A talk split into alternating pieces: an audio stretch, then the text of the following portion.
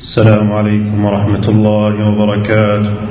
إن الحمد لله نحمده ونستعينه ونستغفره ونعوذ بالله من شرور أنفسنا وسيئات أعمالنا. من الله فلا مضل له ومن يضلل فلا هادي له. وأشهد أن لا إله إلا الله وحده لا شريك له. وأشهد أن محمدا عبده ورسوله أما بعد فإن أصدق الحديث كلام الله وخير الهدي هدي محمد صلى الله عليه وسلم وشر الأمور محدثاتها وكل محدثة بدعة وكل بدعة ضلالة وكل ضلالة في النار أما بعد. عباد الله اعلموا أن أعظم ما أمركم الله به هو التوحيد وهو إفراد الله تعالى بالعبادة وما أمروا إلا ليعبدوا الله مخلصين له الدين وأعظم ما نهاكم عنه الشرك بالله تعالى وهو أن تجعل لله ندا وهو خلقك فالشرك بالله تعالى أعظم أنواع الظلم إن الشرك لظلم عظيم. ومن مات عليه غير تائب منه حرم الله عليه الجنة وكان من أهل النار خالدا فيها أبدا. إنه من يشرك بالله فقد حرم الله عليه الجنة ومأواه النار. وما للظالمين من أنصار. وعن ابن مسعود رضي الله عنه قال قال النبي صلى الله عليه وسلم من مات وهو يدعو من دون الله ندا دخل النار. رواه البخاري ولمسلم عن جابر رضي الله عنه أن النبي صلى الله عليه وسلم قال من لقي الله لا يشرك به شيئا دخل الجنة ومن لقيه يشرك به دخل النار. وهو الذنب الذي من لقي الله به لا يغفره له. إن الله لا يغفر أن يشرك به ويغفر ما دون ذلك لمن يشاء. وهو أعظم التنقص لرب البرية ومساواة غيره به في الألوهية. ثم الذين كفروا بربهم يعدلون. عباد الله ولعظم خطورة هذا الذنب وقبح عاقبته وعقوبته في الدنيا والآخرة. اتفق الأنبياء عليهم السلام جميعا على النهي عنه وتحذير أقوامهم منه. قال سبحانه ولقد بعثنا في كل أمة رسولا أن اعبدوا الله واجتنبوا الطاغوت فهذا نوح وهود وصالح عليهم السلام. قالوا جميعا لأقوامهم يا قوم اعبدوا الله ما لكم من إله غيره وإمام الموحدين إبراهيم عليه السلام. كان يخاف على نفسه وذريته من الشرك فقد دعا ربه بقوله واجنبني وبني أن نعبد الأصنام رب إنهن أضللن كثيرا من الناس وعيسى عليه السلام قال لربه متبرئا من شرك قومه ما قلت لهم إلا ما أمرتني به أن اعبدوا الله ربي وربكم. وهذا نبينا صلى الله عليه وسلم يقول لقومه قل تعالوا أتل ما حرم ربكم عليكم ألا تشركوا به شيئا.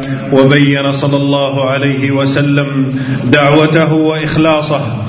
قل الله اعبد مخلصا له ديني فاعبدوا ما شئتم من دونه قل ان الخاسرين الذين خسروا انفسهم واهليهم يوم القيامه الا ذلك هو الخسران المبين وسار على التوحيد والامر به ومحاربه الشرك والنهي عنه كل من اتبع الرسل وسار على نهجهم من الصالحين الأتقياء والأئمة الأولياء قال تعالى قل هذه سبيلي أدعو إلى الله على بصيرة. أنا ومن اتبعني وسبحان الله وما أنا من المشركين. فمن أحبهم اتبعهم واقتفى أثرهم. فوحد الله وأخلص الدين لمولاه. عباد الله إن الله تعالى هو وحده المستحق للعبادة. فمن صرف أي نوع من أنواعها الظاهرة والباطنة لغير الله سبحانه ولو كان نبيا مرسلا أو ملكا مقربا فقد وقع في الشرك بالله. فلا نتوجه بالدعاء إلا إلى الله وحده ولا نستغيث ولا نستعين ولا نطلب المدد والحاجات ودفع الشر والكربات إلا من الله سبحانه. كما يفعله من يعبدون الأموات عند القبور ويدعونهم ويطلبون منهم المدد.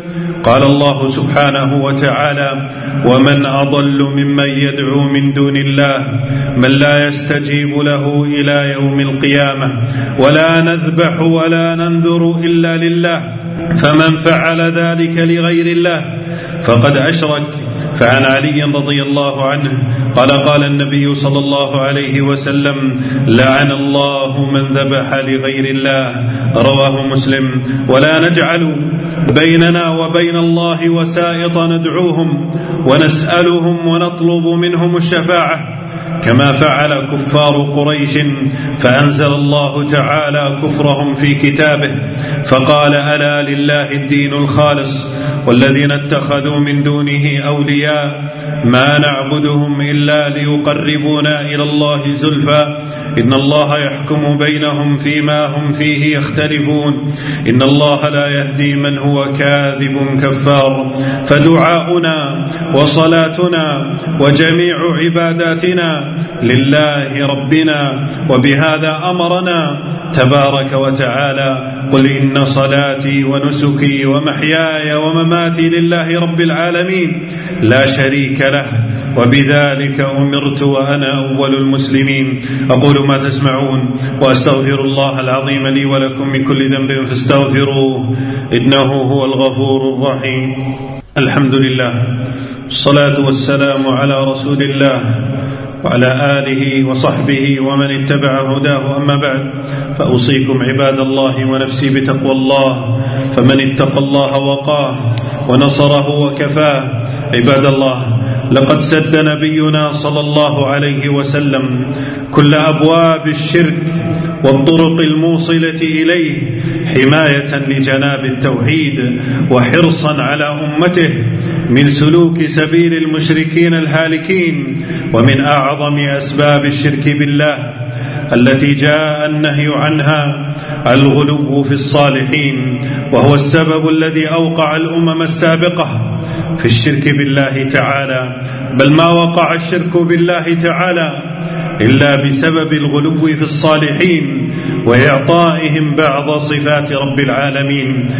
فدعوهم والتجأوا إليهم وسألوهم من دون الله تعالى كما وقع في قوم نوح عليه السلام. ولهذا قال صلى الله عليه وسلم يا أيها الناس إياكم والغلو في الدين فإنه أهلك من كان قبلكم الغلو في الدين. ونهانا صلى الله عليه وسلم أن نغلو فيه فكيف بغيره ومن هو دونه؟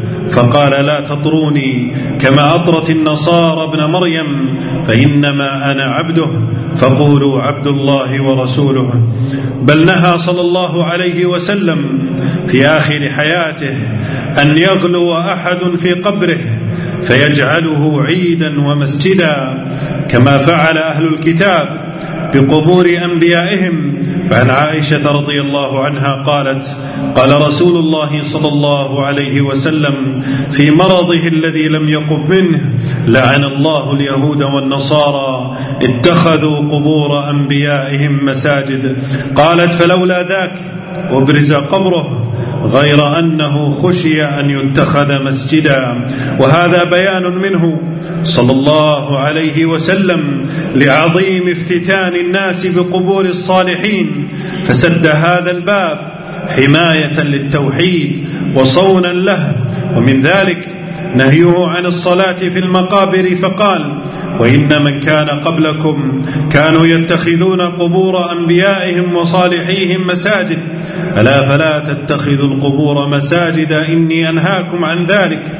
ونهى عن البنيان عليها ورفعها كما جاء عن جابر رضي الله عنه قال نهى رسول الله صلى الله عليه وسلم أن يجصص القبر وأن يقعد عليه.